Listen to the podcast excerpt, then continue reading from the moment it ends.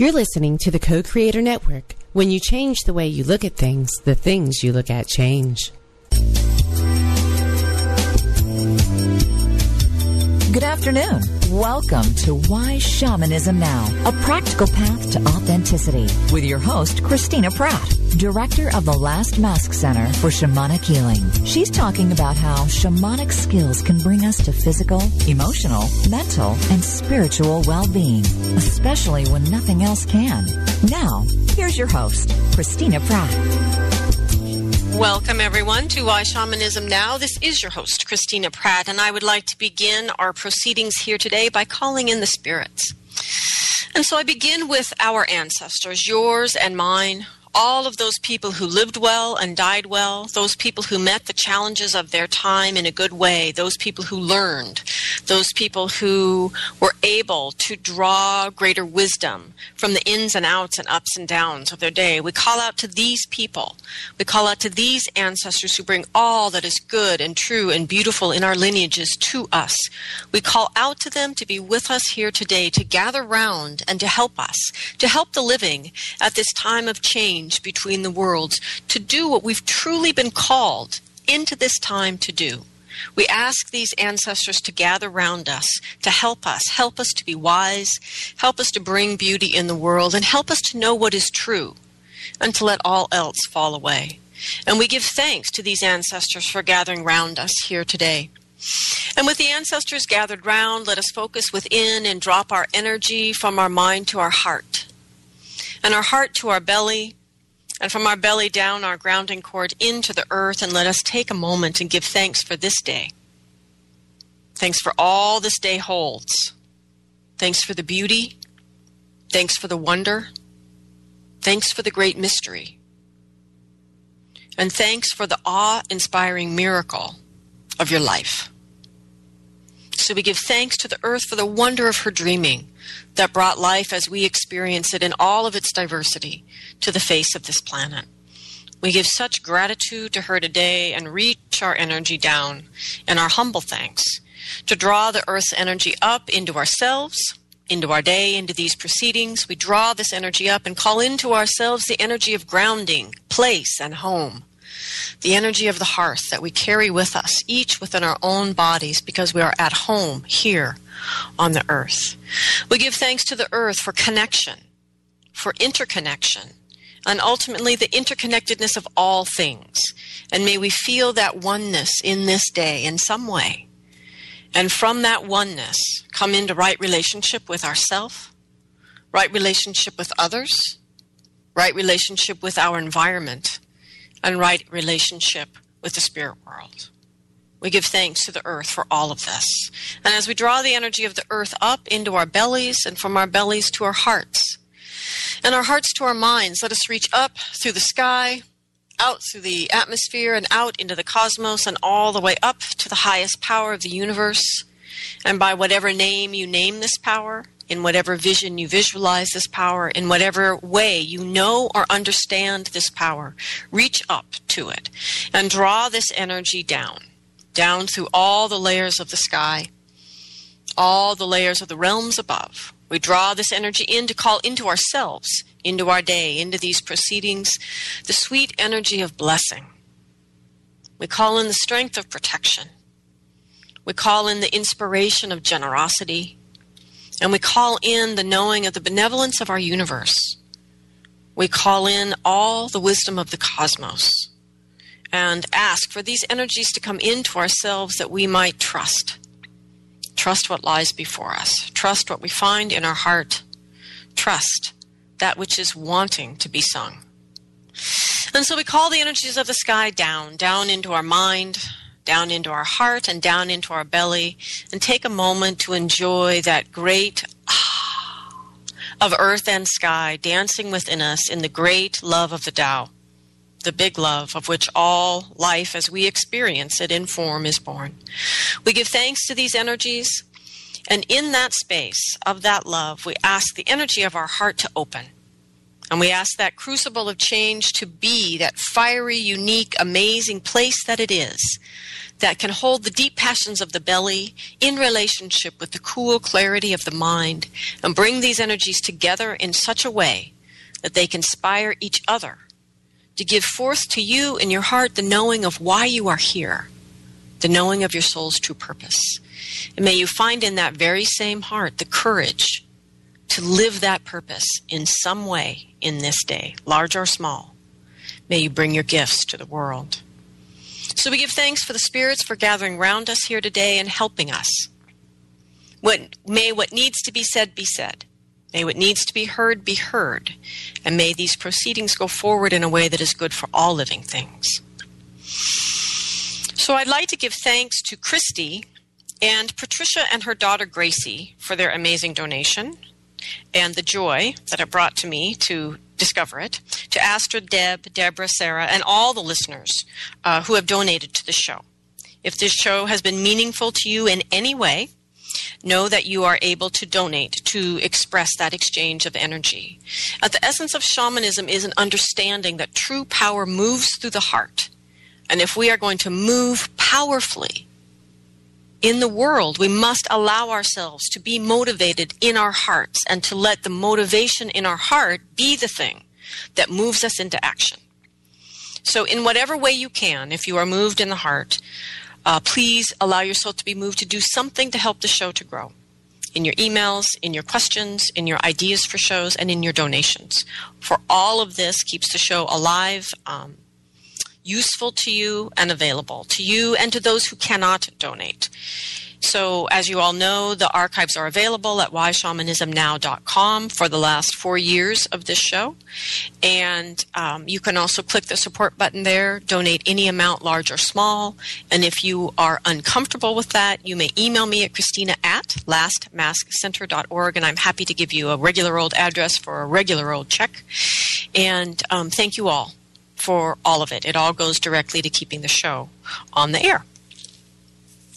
So today's show is um, asking the question: What was what must we change in ourselves uh, to birth the new world?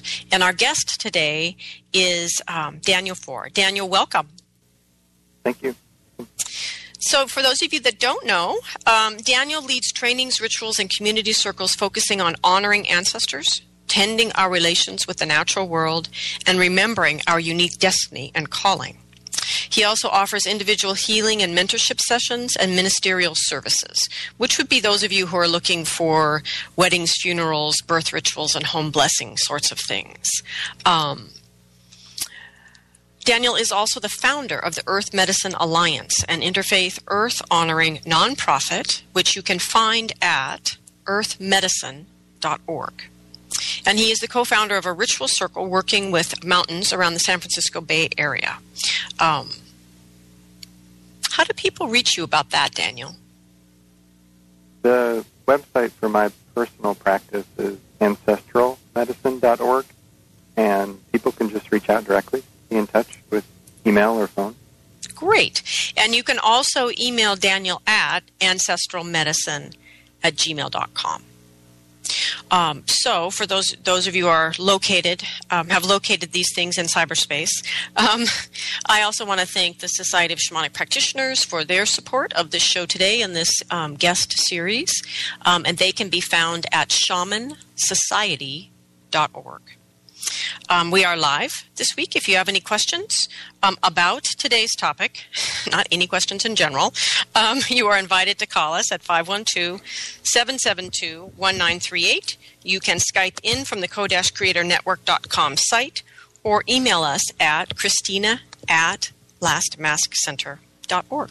So, Daniel, thanks again for joining us here today um, I like to begin the shows with guests um, talking for just a moment about how they got to this place in their life, in part because I think for many of us, as just garden variety, mixed ancestral Americans, um, it can be confusing to figure out what's going on. especially when we're being well period. But especially when we're being called into um, shamanic work or ceremonial work. So if you look back over your life what are the one or true two truly pivotal moments that you can see now were absolutely necessary to get you where you are today which at the time you might not have even realized were pivotal maybe you did, maybe you didn't. But what were the things that really moved you to the man that you are today in your practice, in your work? Yeah. Well, I was born and raised in northeastern Ohio to a loving but not unusually spiritually turned on family. And as a teenager, I started reading about shamanism and the way of the shaman and listening to the doors and eating drugs. And I through that, bumped in directly to the reality that there are other energies or beings that don't always have physical bodies or forms, but are quite real. And so that set me on a path of study and research. I did my undergraduate work in religious studies and my formal professional training in counseling psychology and psychology and have been a student of religion and spiritual practice really since my late teens, I guess. And my first teachers in shamanism, Becky and Crow with the Church of Earth Healing in Ohio, helped me to learn journeying practice when I was 17, 18. And so I was blessed to connect early with a framework for direct engagement.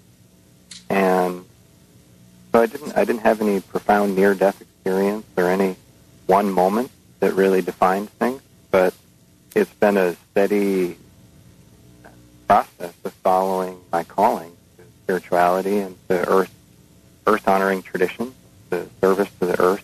So I'm I'm grateful to have the opportunity and the sanity and health and resources to have connected with teachers along the way. Most of the last 20 years I've been working with a teacher of some sort. So for me, learning through traditions, through established rituals and practices has been a really important part of my path been more of a steady, slow build over the years. Mm-hmm. And so, when how did you first begin to notice the need for ancestral healing as it presents itself in our contemporary lives? Yeah, in, in the late '90s, my, my first teachers encouraged me to work, connect with my ancestors of blood, and I, it had never occurred to me before that. I think that's true for a lot of people. And at that, it, it was a profound day, and I ended up doing soul guidance or psychopomp work with my maternal grandfather who had taken his own life and and felt on a on a deep soul heart level the impact of that. And it set me on a course of uh, research of my family history. And I wrote a book about my family history and shared that with my family. And since 2005 have been leading weekend trainings to help others make repairs lineage repairs with their recent and more distant blood ancestors over the years, my work with uh, more recently indigenous cultures uh, has only confirmed the importance of the ancestral healing, and then working as a therapist uh, has also confirmed that. And I've come to see a lot of the suffering that people present with in mental health kind of kinds of spaces as a continuation of intergenerational pain or occasionally a direct manifestation of ghosts or heavy heavy ancestors that haven't transitioned yet. And so, yeah, I, I, it was set in motion early with my teachers, and it just resonated as really grounding and true. And I've stayed with it, and it's been confirmed in my work with indigenous traditions. So let's back up for just a little minute. Um, when you said, okay, so your teachers encouraged you to to explore your own blood ancestors and you connected with them, would you share with listeners how you did the like methodology, how you connected with them? Yeah, the process they shared with me, I've uh, it a, a good amount, but basically it's to choose a, a bloodline of focus. In my, in my case, it was my dad's dad's lineage to start with, and to go far enough back along that lineage to connect with a really bright, elevated, wise ancestral guide. And that's, in my experience, time and since is often before remembered names. So sometimes that's a thousand, two thousand plus years ago. For myself, being of European ancestry, that has tended to be connecting with ancestors before Christianity really became established throughout Northern Europe. And after making strong relationship with the ancestral guide, then bringing that energy forward from the deep past toward the present, making repairs along the lineage, understanding what the blessings are and what the burdens are along that lineage, doing elevation for the, the repairs for the dead as needed until the lineage is well right at the edge of what's remembered, and then working in sequence systematically with the remembered ancestors from the more distant ones toward our life in the present, and one by one making sure that they are integrated with the larger energy of lineage and the guides, and at the end of that process, along whatever lineage is being focused on, where you end up is that your recent and distant ancestors are well. They're able to function as a collective, integrated uh, consciousness of lineage. And as upon doing that with the four different bloodlines, the four grandparents, or if you want to be really specialized with it, eight great grandparents, um, where you end up with is all of your recent ancestors are well, and they can settle into an even more collective energy that can be related with directly as a singular note or symphony of ancestral consciousness as it through our blood, through our, our DNA and bones. I think that's part of the com- uh, confusion that uh, at least contemporary Americans have as they start to interface with um, traditions around working with the ancestors as we get into this. But who is it? Because it's it's very individual for us, and we don't understand often until we've felt it what it feels like to have that um, sort of like the chorus of ancestors operating as a unit of energy for, for us on our you know in support of us. Yeah the the way i share the work is um, it's sort of like you're taking specific ingredients in the soup out one at a time and making sure they're well before they're reintegrated. And so in the repair work in a real specific way on remembered souls and specific lineages but I find it's really important to not get stuck in a stance of repair uh, when relating with the ancestors.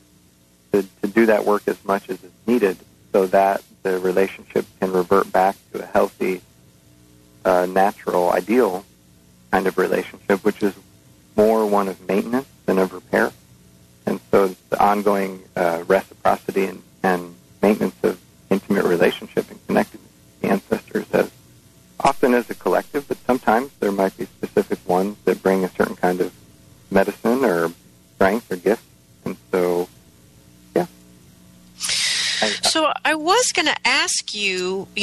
relative to this beginning way that you did it, it, how your own practice and teaching had evolved over time, but I think you might have already answered that. Was there anything else that has really evolved out of it? Well, it was just one day of work in the late 90s. So, um, but the seeds of what was shared there have flourished, germinated, and so uh, other pieces that I brought in would include once the one's blood ancestors are relatively well in spirit, to introduce them to the ancestors of the land where you're living, if they're not the same as the ancestors of blood, which they're often not. Like I live in the San Francisco Bay Area, and so many of the ancestors placed here are Ohlone or Coast Miwok or Bay Miwok or early Russian, Spanish, etc. arrivals. And so the ancestors of land have a, a different kind of energy that it's good to harmonize blood ancestors with, and also ancestors of uh, spiritual lineage, which may not be of blood lineage. I'm a priest in the Ifa Orisha tradition of Yoruba-speaking West Africa and the diaspora, and so that into those ancestors, which are not my ancestors of blood, and they're also ancestors of affinity, people that we've loved and known. For many people, their adoptive family. And so harmonizing blood ancestors with other types of ancestors be an important extension or fleshing out of work with the collective spirit of humans. The ancestors are really the collective uh, wisdom and medicine of species, working with the human totem. So I had a listener um, write in, and she her question was, um, d- how does this help, or does it help when you're adopted? And that she says that she's found her birth mother's family, and it has a lot of mental illness in it, even though she hasn't yet actually met her birth mother or found her birth mother. So, how how have you found that fit into the picture? In general, I encourage people who whose sense of family is not same as their blood ancestors to honor both sets of ancestors. And the blood ancestors do still have impact, or they do still have influence. So, along any given lineage, there are loving, bright, supportive ancestors. So, one of the big challenges with the work, whether you're adopted or not, is that we tend, understandably, to project our experience of the recent family often which is kind of tangled up, onto all the ancestors.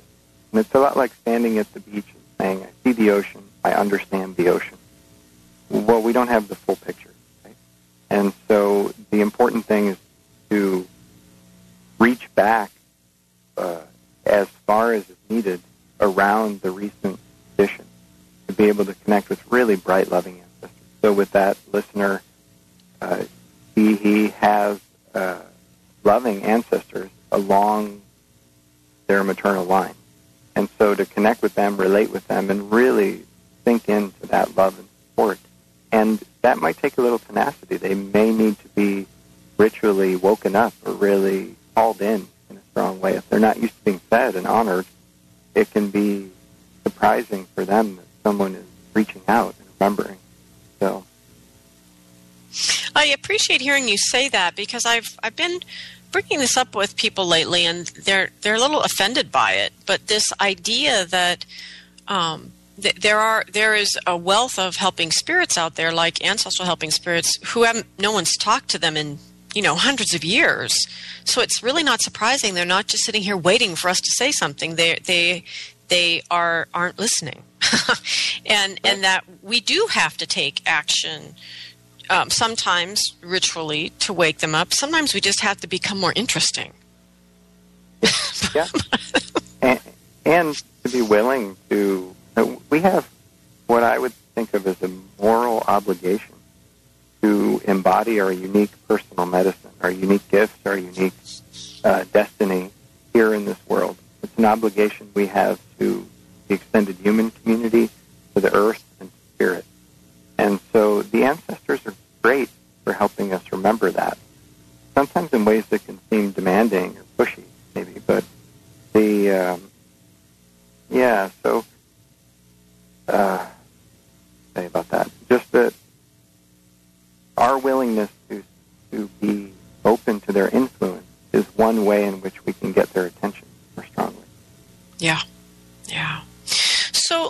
Talk a little bit um, before we go kind of back into um, oh all all the more details. Uh, but let's back up for just back out a little bit. And could you share it, what the kinds of things that you've experienced with yourself or your students who shared stories they're happy for you to share about how tangibly how in their everyday life um, things have changed by actually healing the ancestors. I, I, know sometimes my clients feel a little bit ripped off that the ancestors got the healing and they feel like they didn't. so, because they haven't quite figured out how this is going to apply to them. So, what have you seen in your practice and in your with your students of what's come into their lives by being willing to do this work?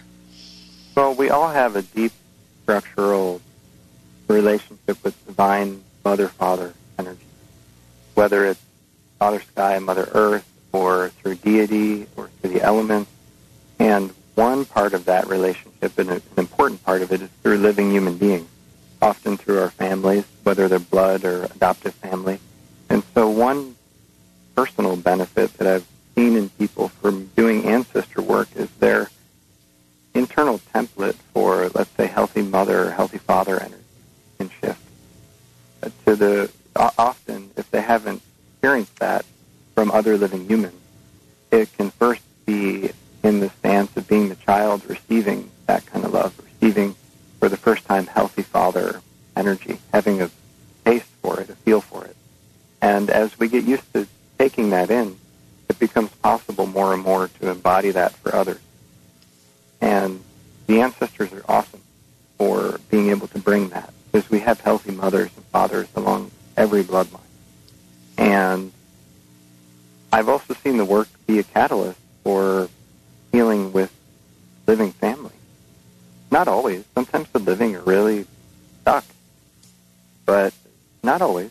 And when we elevate and tend to the, especially the recent dead, sometimes that can involve disentangling the spirit of a ghost from another living relative in a, in a more dramatic way, but uh, often it's like taking the fuel away for the dysfunction when we make sure that the ghost energies that could be around our living family are well spirit.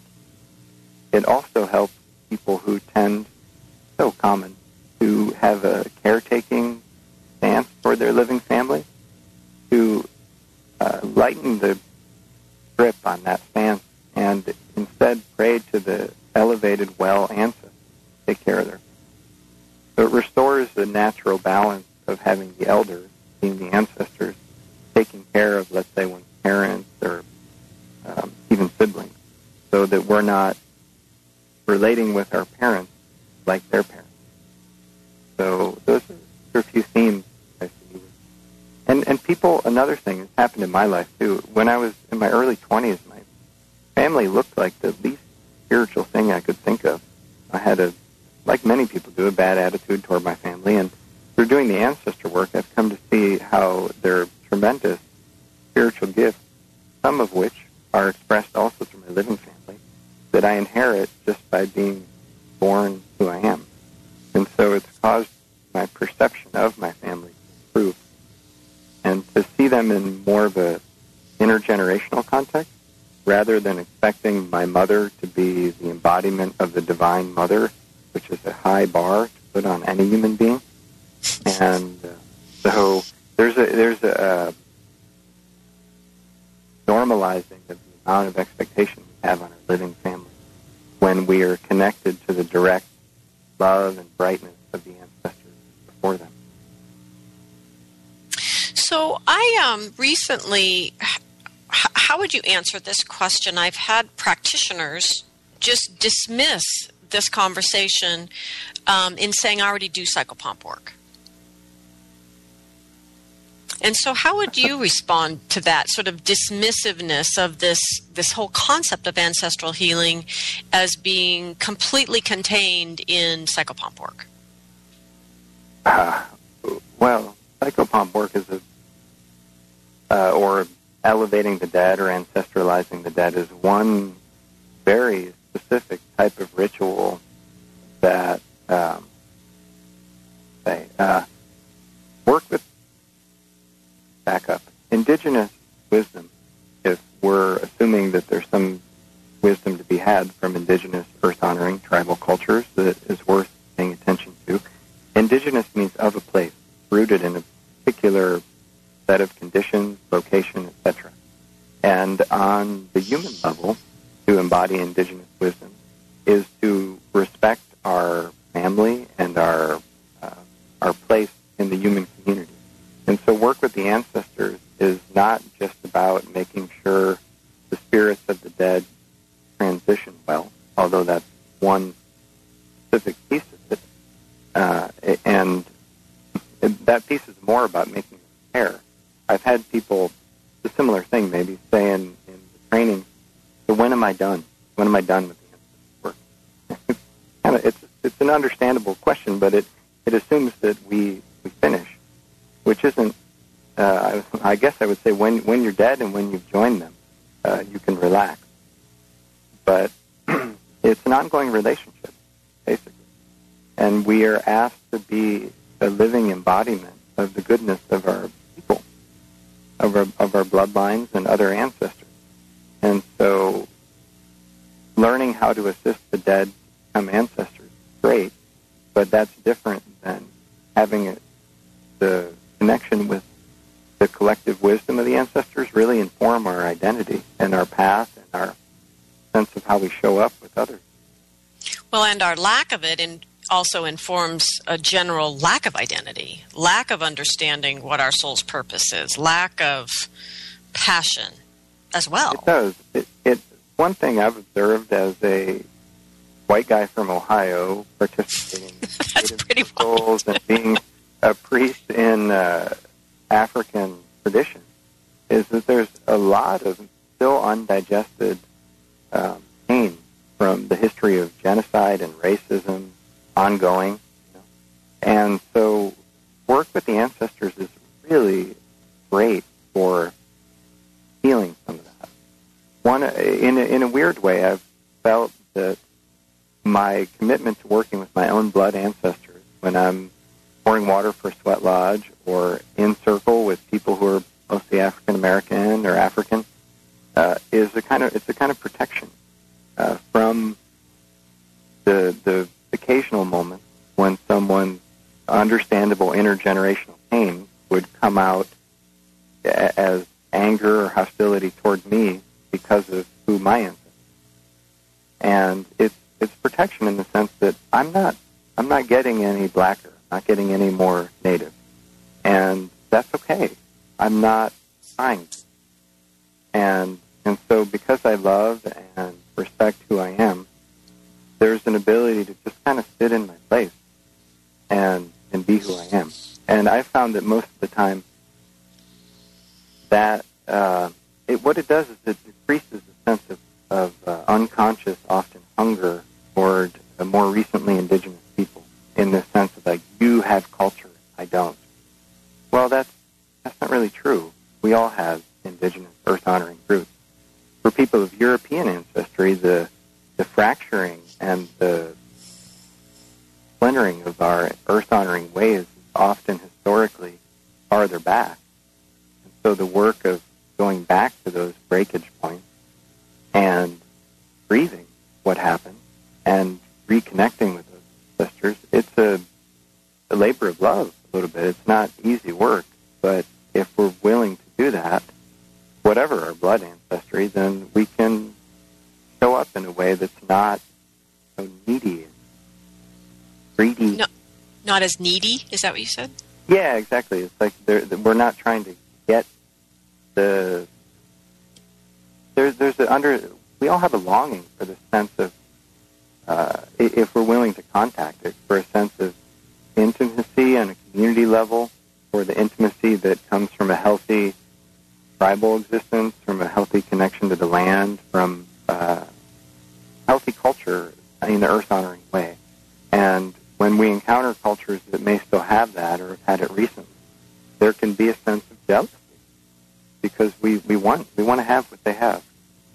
And if we come to like native circles or African traditions with that kind of hunger, not inherently bad to have that, but if we're not careful, it can result in idealizing people, and then it's an objectification that um, it sucks to feel it, um, to be on the other side of that. I know for myself, um, a sense of belonging was actually the first and most pronounced change after ancestral healing, and that I it is something that I had been aware of a feeling of not belonging, and it had caused me actually great pain, and I tried to address it so many different ways, and on a certain level, it didn't even make sense. Um, you know, given my family history, but nonetheless, it didn't shift, and they, and I wasn't doing the ancestral healing to shift that, but that was one of the most pronounced things I noticed is after this first big push into ancestral healing for myself, I I always belonged everywhere after that.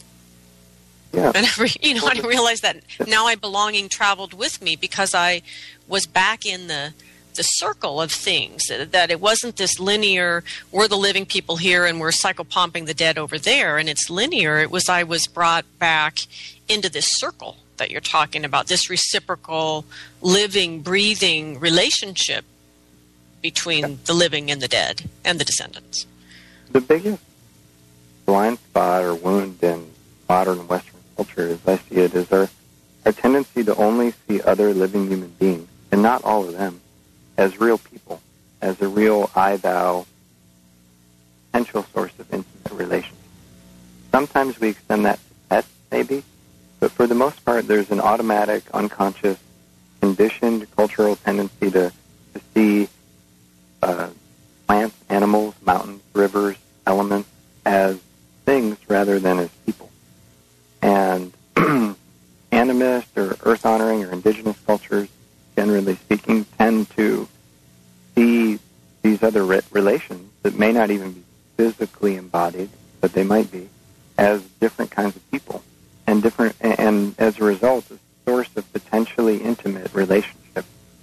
And so, when we objectify the rest of reality, we naturally feel lonelier.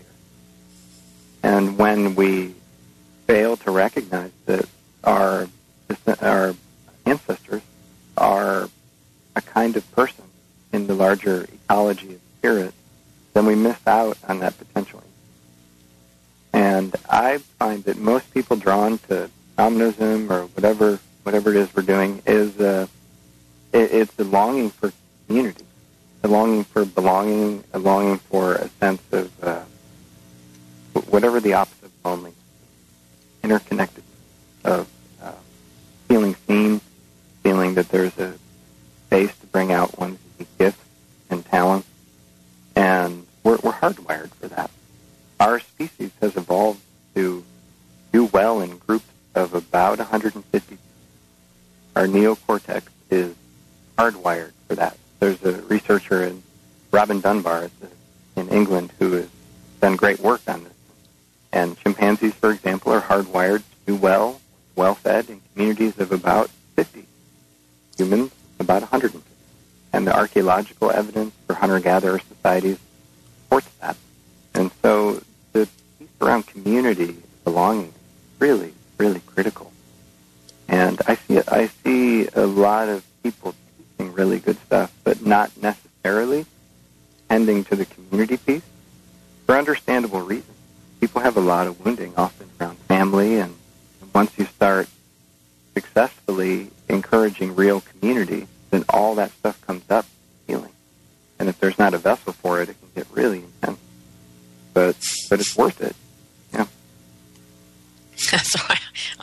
laughing at your last statement, but we'll stay with this show. That's a whole other show. so let's um but true. I mean, I, I completely agree. Let's talk a little bit more deeply now here about the importance of, um, in the ancestral work, of also honoring energies of the place, their place, your place, everybody. You know, th- this whole relationship of humans on the land, then and now, and so. So, so how did you first discover the need to connect it? or the possibility of connecting it? Well, the way I approach the work in general is uh, that we want to be in good relationship with the above, below, and the marriage of heaven and earth. And so the below, so to speak, is our relationship with the land, with the earth, with the elements, with the spirits of place. Above, with the stars, with destiny, with gods, with remembering our unique work here and the marriage of those two with specifically with living humans and with the ancestors. And so if someone is good with their ancestors, good with the land, and remembering their destiny, they're probably in good shape. And so the piece around the land, for me, really came alive even more when I moved to the San Francisco Bay Area in 2002. And over the last decade, we've done hundreds of rituals out outside on the land around the San Francisco estuary. And those rituals sometimes are what I would call rituals of repair, or let's say uh, the largest mercury mine in North America, south of San Jose.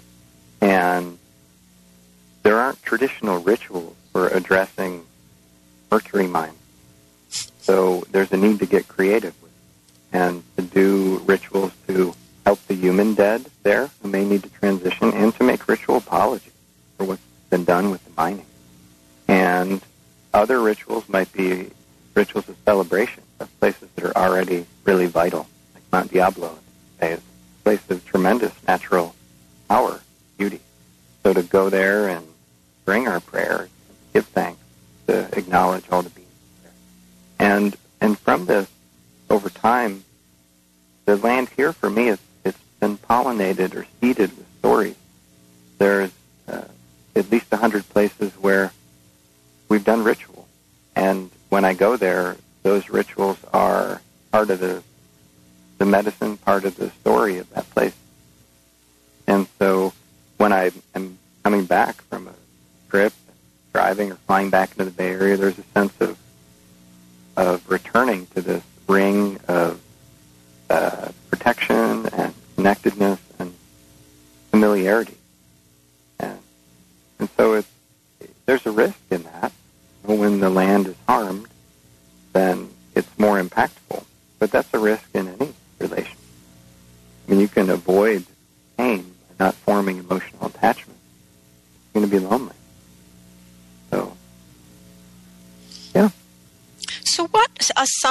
assumptions about the sacred do you feel we would be well served to begin to investigate?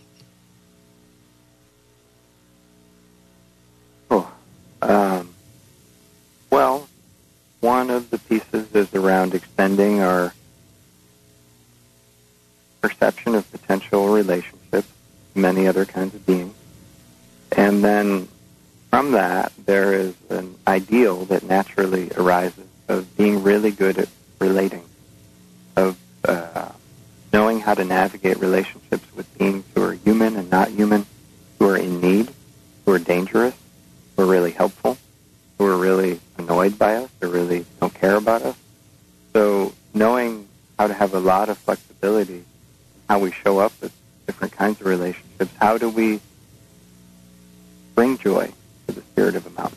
What do mountain spirits want from us? What would they like? So knowing how to tune in and how to navigate these other kinds of relationships is a big is a big piece of it. And another change that is, is just so me glaringly obvious uh, is the need to honor they honor the feminine, honoring women, but it's really honoring the feminine all of us. And by that, I guess I would say I mean a more relational way of being,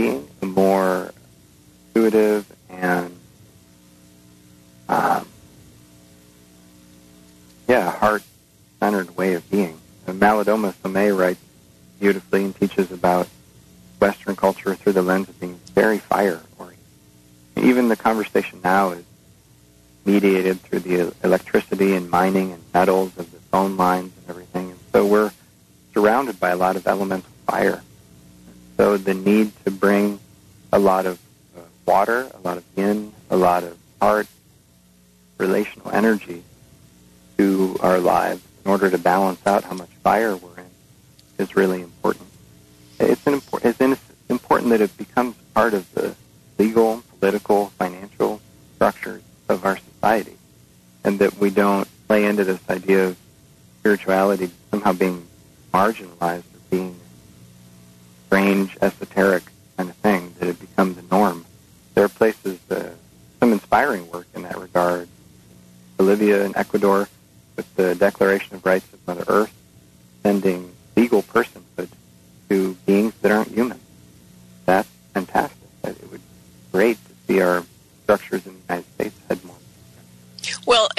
United States, of course, we've already done that for businesses.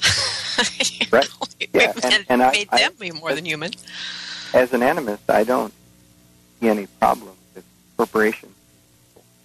Uh, it's just an incomplete animist that's based on materialism. And, and so if we also see that mountains and rivers and dolphins and wild mustard are people too and find a way to represent their rights, then in most cases their rights will win out over the interests of a specific corporation. We look at the overall benefit. So it's a it's an animist thing to do to think of a corporation or a boat or a house as a person. Uh, I think that's very indigenous in many ways, but the problem is that we still have a blind spot around the natural world. The the whole idea of nature is a Western idea, not a split traditionally. It isn't cute for really old school indigenous people to think that there's humans and then there's nature. I mean, we're it, the voice of the earth also. Well, and and I remember in researching the encyclopedia, there were so many fascinating variations on how the ancestors came back to us, the living, came back to the living. And in so many cultures, they came back in the land, literally. And people would, would name, you know, this is where this ancestor from such and such a story is, right here in this rock.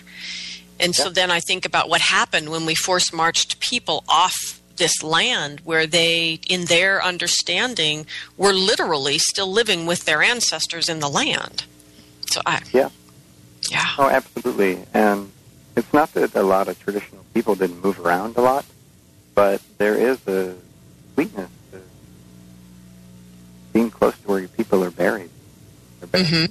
I had the opportunity to just participate as a reporter at a bear dance in the city of San Francisco in a, a tougher neighborhood in Hunters Point. With gunshots in the distance, and we're doing sweat lodge with Ohlone people who are one of the main native peoples that are traditionally here still here in the Bay Area. And to see some of the people in that ritual at one, at one moment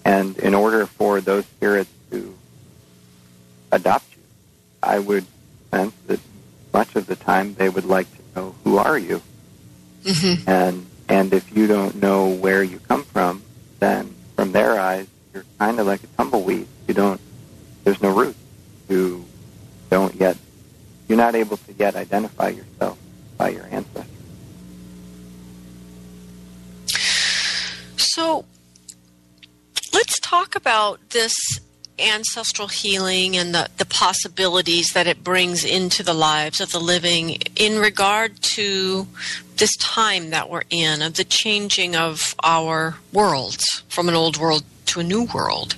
And I mean, my personal and pretty simplistic perspective about this is if we, if we, um, well, to put it in a posit- positively, if we were able to reconcile and repair these relationships in our ancestral lines, we would be freed up to actually think new thoughts. because Yeah. one of the things I think people are not really aware of is the extent to which they repeat their ancestors' thinking because their ancestors are right here, you know, sort of Yeah. still thinking it through them. One of the things that's been communicated to me in spirit, and I don't claim to fully understand it, is that one of the drivers for human climate change or global warming is the sheer amount of unelevated ghost energy. Oh, yeah. Um, yeah, that makes sense to me. Uh huh. Yeah, and so we are a little bit, well, a lot actually, kind of buried under that energy culturally. Now, any given individual may, may be very bright in spirit, but if we think of a collective national spirit or spirits of local areas, then there's a lot of amnesia. There's a lot of uh, psychological incentive to want to avoid that pain because there's a lot of ungrieved grief. One of the ways the dead become ancestors through being well grieved. And so when we are willing to feel the pain of what got us here in the first place, here being intense ecological crisis, and, you know, all the challenges dealing with uh, as a civilization, generally speaking. Uh, when we're willing to slow down and feel the pain of that, and ideally be held and supported in community around it, then we become more human, we become more in the present, we're more available for actual open-hearted, loving relationships and we're, we're more able to be a useful person. And that's kind of the point. To actually, it, it's one thing to have good intent, but it's a whole other thing to know how to actually be useful to the world or to others. And that that requires often asking about what's our unique destiny, what's our unique uh, medicine or vibration or gifts that we are being asked by Spirit to deliver in the world and to carry out. And that can look a whole bunch of different ways, obviously. And sometimes people who are doing really good work are not necessarily doing the work their soul would have them do. And so being willing to feel, being willing to feel some of the collective grief in a way that doesn't totally wreck us, and being willing to ask with courage about our unique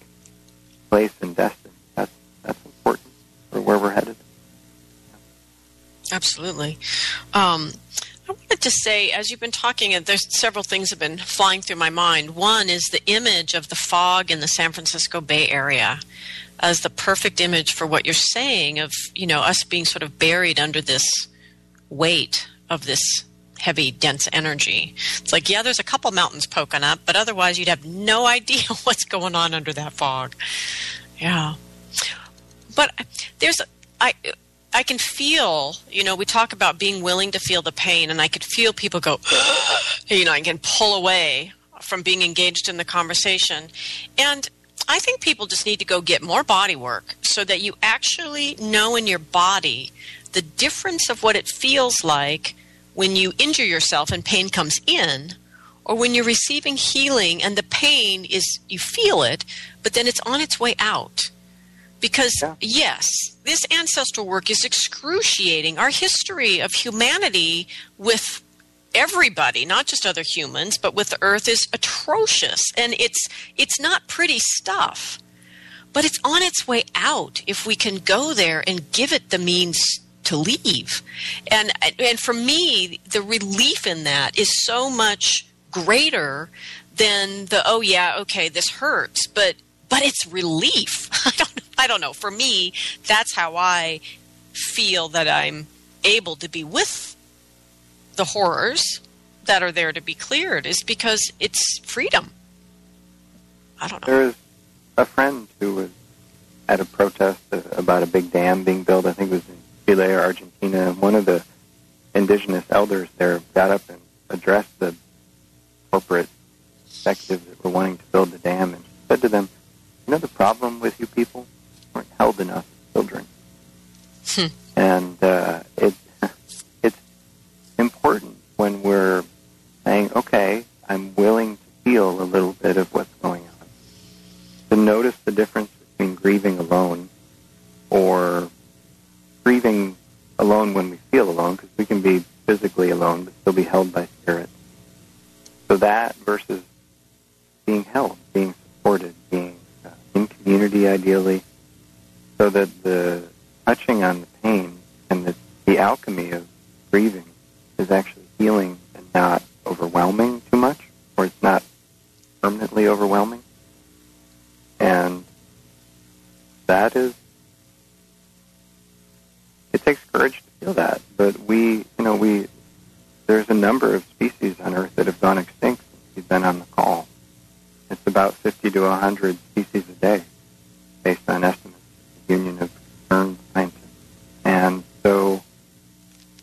even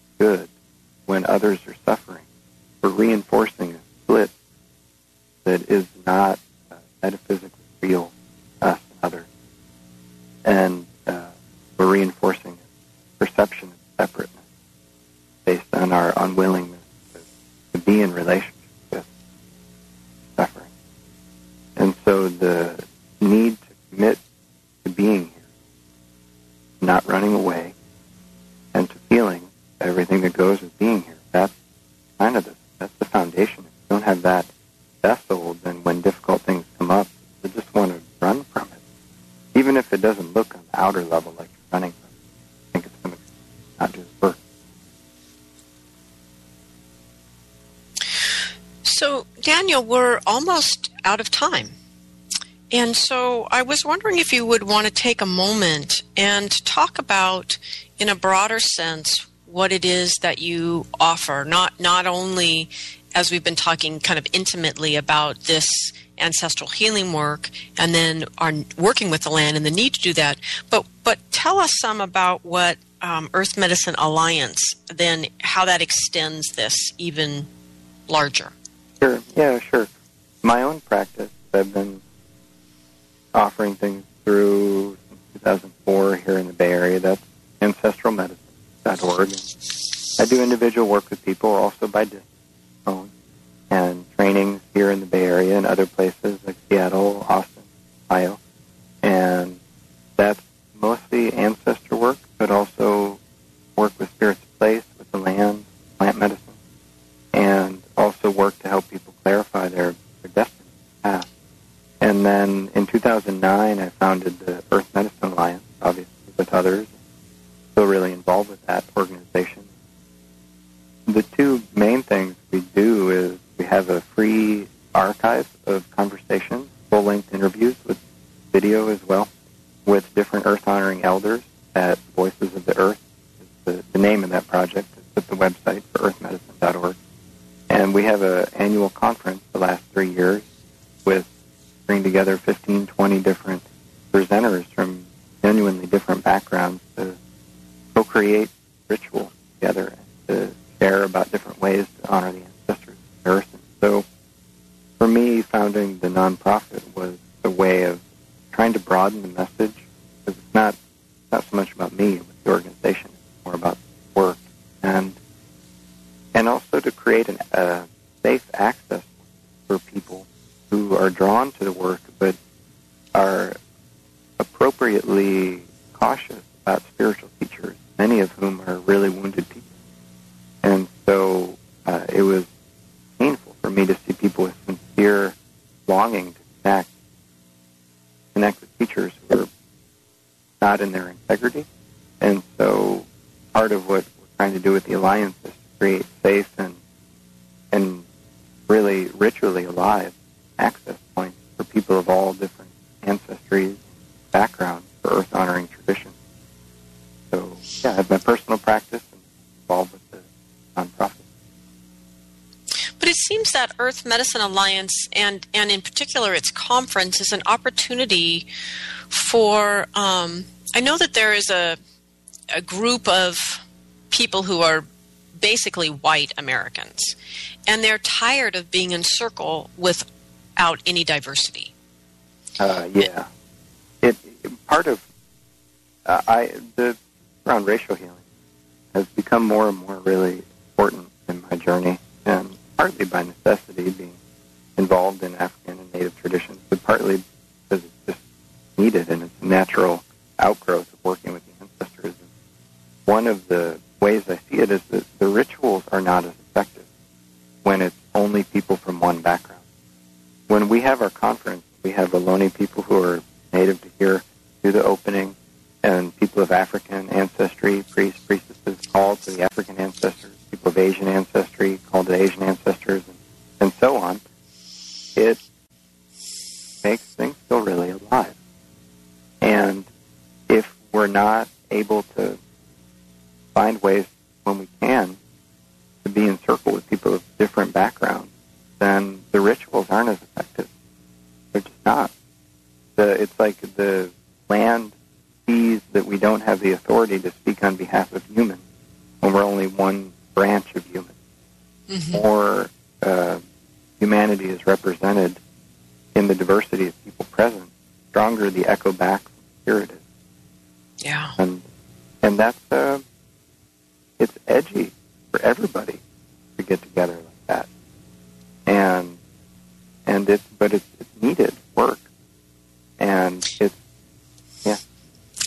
need for the water to be able to flow and heal and reconcile and be yeah. able to do it together as a family.